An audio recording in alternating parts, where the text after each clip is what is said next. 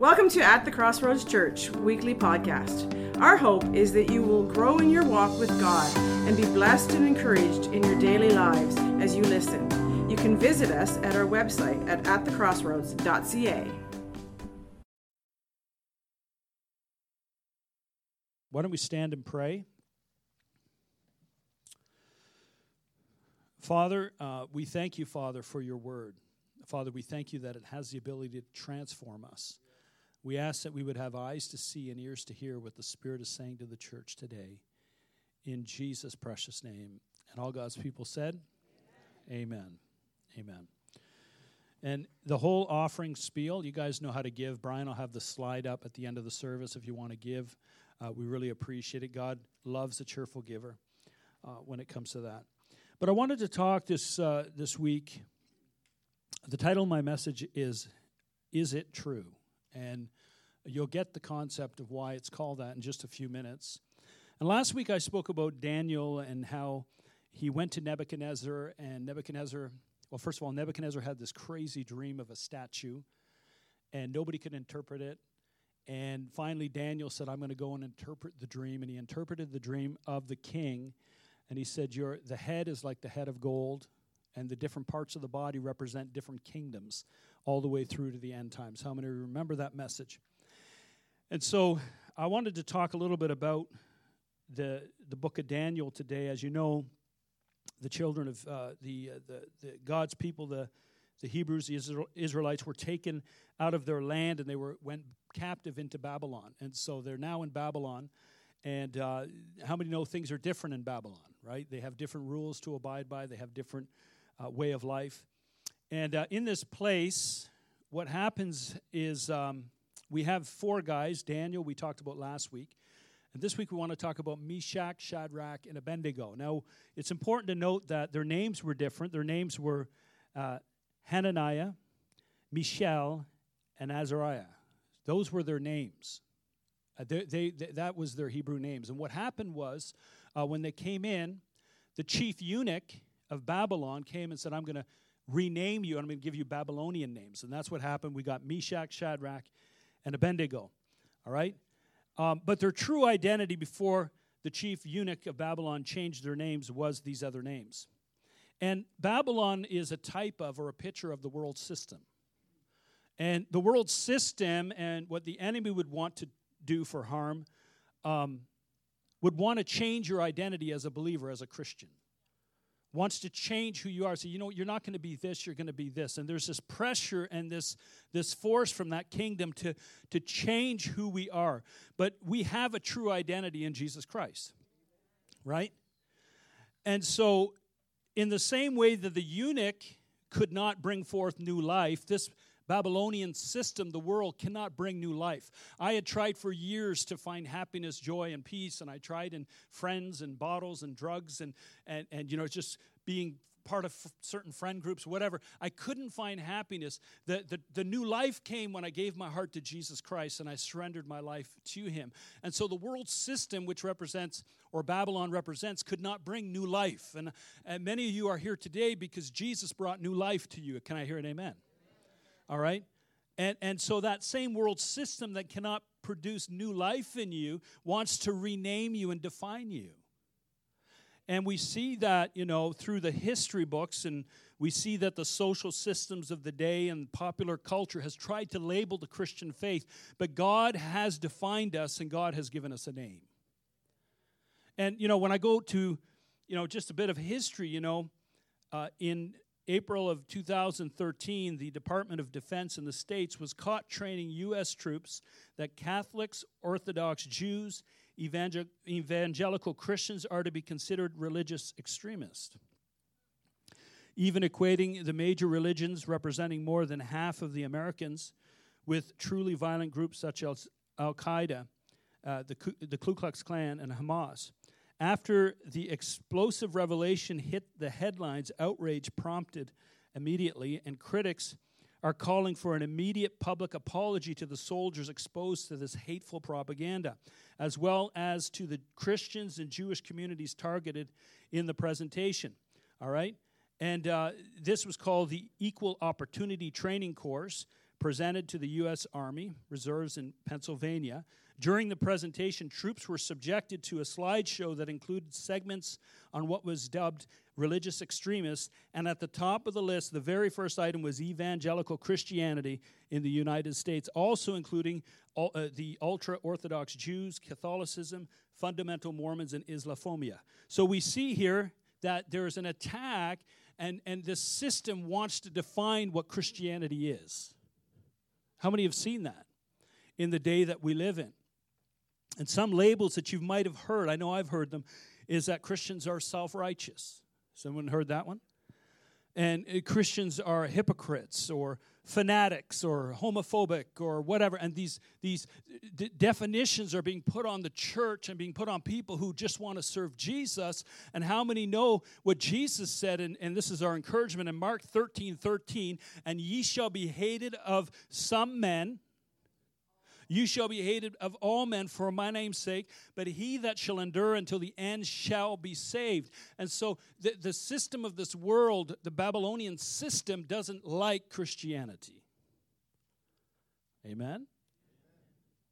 and in many times attacks all other faiths as well because it's not understood and, and, jesus is saying here he says we will we will endure for his name's sake but you know, God defines us. Here's the good news. This is how God defines his church in 1 John chapter 3 verse 2. He says, "Beloved, now are we now are we the sons of God, and it doth not yet appear what we shall be, but we know that when he shall appear, we shall be like him, for we will see him as he is." So we are the sons of God. I just put that in the King, old King Jimmy language, so I struggle with that. But on the screens here's beloved, now we are the children of God, and it's not yet to be revealed, but we are the kids of God. You are a son, you are a daughter. That's how God defines us. The world system can not might try to redefine us, but we're the children of God. Isn't that good news? All right. And so what I wanted to read this this morning is out of Daniel chapter 3, verse 1 to 7. And um, I think this is important because we live in a similar time.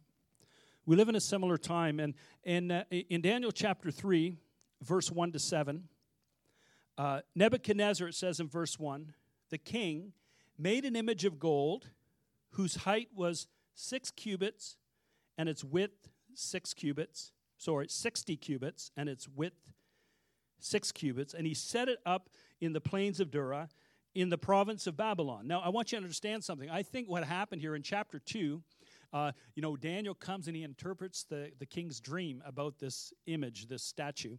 And then Babylon said, Hey, I'm the head of gold. I'm going to build a statue, right? So he builds this image. And, and, and it's very interesting to note here that it was 60 cubits, 100 feet, by six cubits, which is nine feet. So it was very unstable.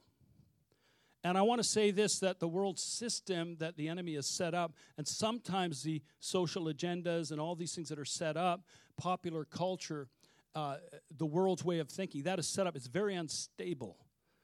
And, and, and people are following a system that's unstable, but God's system is stable. We can rely on it, we can take it to the bank, so to say. God cares for us.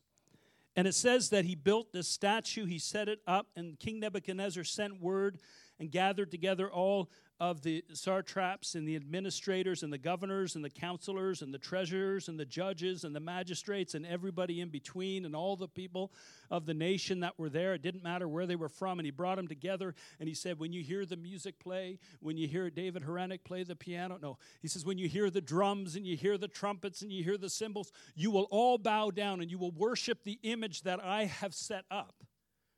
And so, of course, we know the story. All the music was played, and everybody, the whole popular group, they just bowed down to the idol. But then all of a sudden, three men, Meshach, Shadrach, and Abednego, they refused to bow down. And then we had some rats in the camp. We had some of the administrators that came and said, Did you not know that these three men refused to bow down? Wow. And so we're going to look at what happened here in verse 13. Okay? Because Daniel's friend disobeyed the command of the Lord of Babylon. His name was Nebuchadnezzar. Verse 13. Then Nebuchadnezzar, in rage and fury, gave the command to bring Meshach, Shadrach, and Abednego. So they brought these men before the king. Nebuchadnezzar spoke, saying to them, Is it true that you, and that's the title of my message, is it true that you, and then there's a big line, and this is a question we're all going to have to answer because people are going to come to us and ask us a question. And it might not come from a king or a politician, but it might come from a friend, it might come from a sibling, it might come from a child, it might come from a coworker. Someone will come and say to you, "Is it true that you?" and then fill in the blank. And the blank for Meshach, Shadrach, and Abednego was this Is it true that you do not serve my God or worship the gold image which I have set up? Is it true?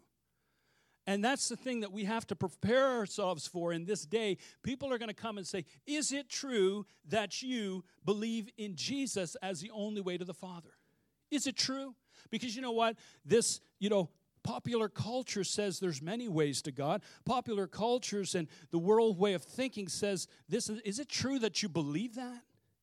And you'll find yourself many times standing alone while everyone else is bowing, and you're going to have to say, Yes, it's true, or you're going to have to decline and cower. How many know there's comparison here? People might come and say, Is it true that you believe in life at conception? I mean, that's ridiculous. We don't believe that. Everyone believes that, you know, you can abort a child right up until the third trimester. I mean, come on. That's popular ideology. Come on, guys. And you have to say, No, it is true that I believe what the Bible says. You might hear the question Is it true that you believe in the biblical idea of family and what that represents? Because this is what the world system says. Is it true that you honor ethics over profit? And, and, and these are the questions that are going to come, and they've come throughout history to brothers and sisters that came before us. Is it true? Are you not going to follow what everyone else is doing? Are you not going to bow down? Are you not going to put your knee down? And, and these three men said, No, we're going to stand according to our conscience, and we, I don't care if our life is on the line. We're going to stand for truth.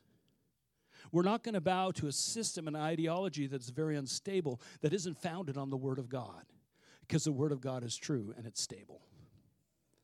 Amen? Am I preaching okay or stepping on a few toes today? I'm sorry. Not in this house. And so he said, Is it true? And I want you to see what he says here. This is very interesting. The king says, Okay, is it true that you will not worship the God which I set up? And look what he says, next verse. Now, if you're ready, right now, at this time, I'm going to play the music. We get all the instruments going at this moment now, and you have a choice. You're going to have to bow down, and you're going to have to worship. And if you do so, the king said, it'll be good for you. I'm summarizing. But if you do not worship, you shall be cast immediately in the midst of the burning fiery furnace. And who is a God who will deliver you from my hands? And so this, this is incredible. They're given an ultimatum. And I, I, love, I love what they say, Shadrach, Meshach, and Abednego, verse 16, answer and said to the king, O Nebuchadnezzar, we have no need to answer you in this matter. If that were the case, our God, whom we serve, is able to deliver us from the burning fiery furnace.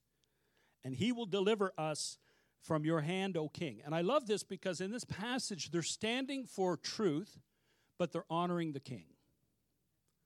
You know, I talked to a, a pastor friend of mine, and he said he says this from the pulpit. He says, Listen, you might not agree with our prime minister. As Christians, a lot of us don't agree with his policies, but he's still the honorable Justin Trudeau. You honor the office. You can say, I don't agree. And they honored the office. In other translations, it's Your Majesty.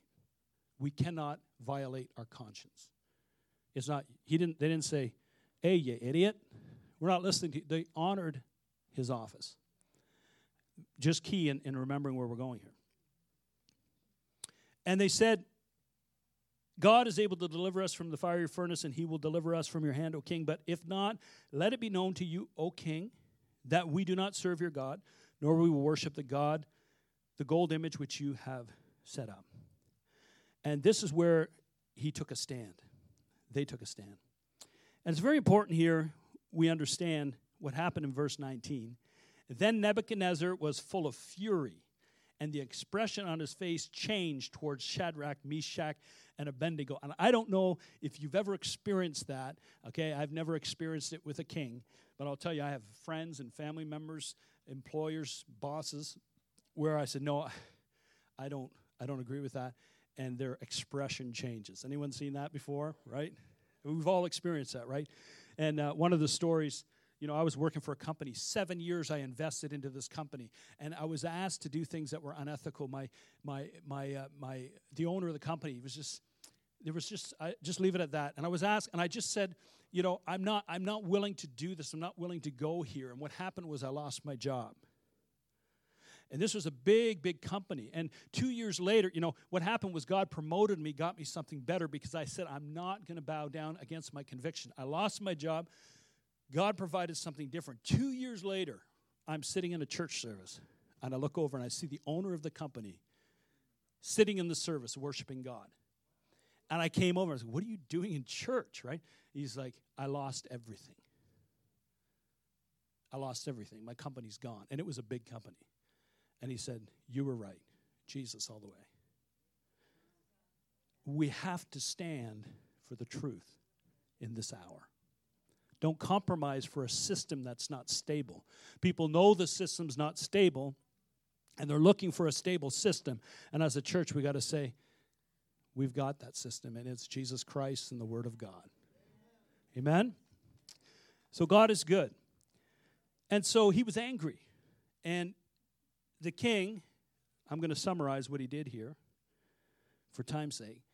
He's, he got so mad that he started, he said, we have a fiery furnace and we're going to throw you in the fiery furnace and he had his his his leaders come and, and bind up the the three men and they threw them in the fire. The furnace was heated so much that the men that threw him in the fire perished from the heat of the fire. He was so furious with these boys because they wouldn't bow the knees okay? And then what happened here in verse 24 the king Nebuchadnezzar was astonished and he arose in haste and spoke, saying to his counselors, Did we not cast three men into the fire? Did, did I not count right? Was I so mad that I missed it? I, I thought there was only three. He says, I, I see there's only three men in the midst of the fire. And they answered and said to the king, True, O king. Look, he answered, I see four men loose walking in the midst of the fire, and they are not hurt, and the form of the fourth is like the Son of God. He probably saw some like burning image of a person. I don't know what he saw, but he said it looks like divinity is in the fire with those boys. And I'm telling you right now, if you're willing to go into the fire, see, God didn't deliver me from the fire, God delivered me in the midst of the fire when I lost my job. But God brought me through right? And so, because they were willing to go through, into the fire, God shows up in the midst of the fire. Am I preaching okay? Are you guys getting this? And I really want to talk to you about the fire because I don't th- in 2021 I don't think any of us will end up in a fiery furnace. I really don't think that's going to happen. Okay, I think there's some things about popular culture that are good today. Okay, but but here's the thing: when we go to um, the scripture in 1 Peter chapter 4, verse 12, we have a definition here. Beloved, don't think it strange concerning the fiery trial which is to try you Look what the writer says here. As though some strange thing is happening to you, but rejoice to the extent that you partake in Christ's sufferings, that when his glory is revealed, you will also be glad with exceeding joy. And then verse 14 tells us what the fiery trial is. And it's not sickness, it's not losing your job. It's right here, verse 14. If you are reproached for the name of Jesus Christ, blessed are you because the Spirit of God's glory rests upon you. Isn't that good news? God's glory, the God is with you in the fire. There's a fourth person in the fire with you. And the glory of God rests upon you. On their part, He's blasphemed. On your part, He's glorified. Isn't that good news? God is with us in the fire. And Daniel chapter 3, we need to understand here that um, the fire is, is, is just a place where we're refined. But God couldn't deliver them from the fire, He delivered them when they went through the fire. And I want to bring us to the end here and show you what took place here. Okay? Nebuchadnezzar called the three men come out of the fire, and he was amazed to see that the Bible says, I think it's in verse 27, and the satraps and the administrators and the governors and the king's counselors gathered together. They saw these men on whose body the fire had no power. The hair of their head was not even singed, nor were their garments affected, and the smell of fire was not even on them. Listen, the fire that the enemy would send to destroy you, it won't even get on you. You won't even smell like it. Even the most flammable part of your body, which is the hair, you know, on your arms, won't be singed. Isn't that good news? Like, how many times have you started a barbecue and, and you're like, my eyebrows, right? Everything. They didn't get anything singed because God was with them in the fire. I'm going to tell you, you're going to go into the fire, and people are going to look and say, Hold on a second. They stood up for their conviction. They would not compromise. They said their God was true, and now we see him in the fire with them. And they came out of the fire and they were not affected. And Nebuchadnezzar, verse 28, spoke, saying, Blessed be the God of Shadrach, Meshach, and Abednego, who sent his angel and delivered his servants who trusted in him. And you know what? They frustrated me big time. He says it right here. I was frustrated because they wouldn't bow their knee. But look what he says and yield their bodies that they should not serve or worship the God except their own. Therefore, I make a decree that the people, nations, language which speak anything amidst of God, the God of they speak against the God of Meshach, Shadrach, and Abednego, they will be cut in pieces, and their houses shall be made ash heaps. And so basically, the king went from one ditch over the hill into the other ditch. We'll burn you if you don't worship me. We'll cut you in pieces if you don't worship God. Okay? There was a lot of conversions that day. There was revival in Babylon. I tell you, man, there was revival. People got saved in Babylon. And the, the point I want to make here is that um, if we're willing to go through the, five, the fire, and when we go through the fire, when we come out, that's when the nation will change we as a church have to decide are we willing to stand for truth? Are we willing to go through the fire? Are we willing to say, you know what?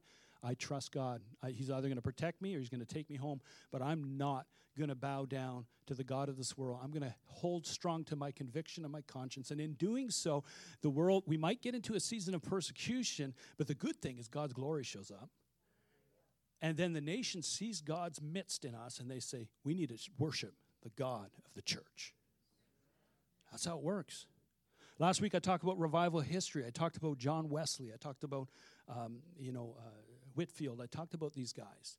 And when they started preaching an unpopular message, it was very unpopular to say that everyone was a sinner in those days. Kind of like our days. Very similar.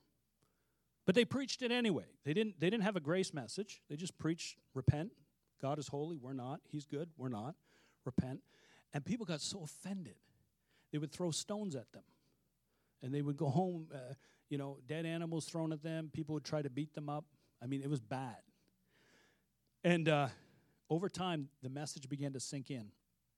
People started seeing the glory of God, and the, the mayors and the police force and politicians started getting saved, and we had a thing called the Great Awakening. Why did we have it? Because the church was willing to go through persecution. They're saying, We're willing to go into the fire, and God will have to deliver us. And if He doesn't, we get to go home early. Praise God. So excited. But we're not going to compromise our truth. We're going to hold fast to our confidence. We're going to hold fast to our conviction. And they went through the fire, and in doing so, revival came and shook the nation. It's time to stand up, church. And the furnace could be to you. It could be persecution. It can be some maybe some bad habits that the enemy's got you in. It can be the thoughts that haunt you from the past. Whatever the furnace is that's trying you. I'm going to tell you something. The beautiful things about these boys going in is they were bound by the enemy. The only thing that burnt was the bonds of the enemy in the midst of the fire. So, what the enemy means for harm by bringing persecution and trouble your way, God uses to burn off the enemy. Isn't that good? Why don't we give the Lord a hand? Amen?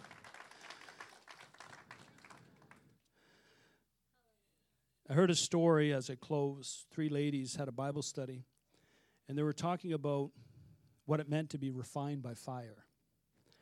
And so they did not understand about it.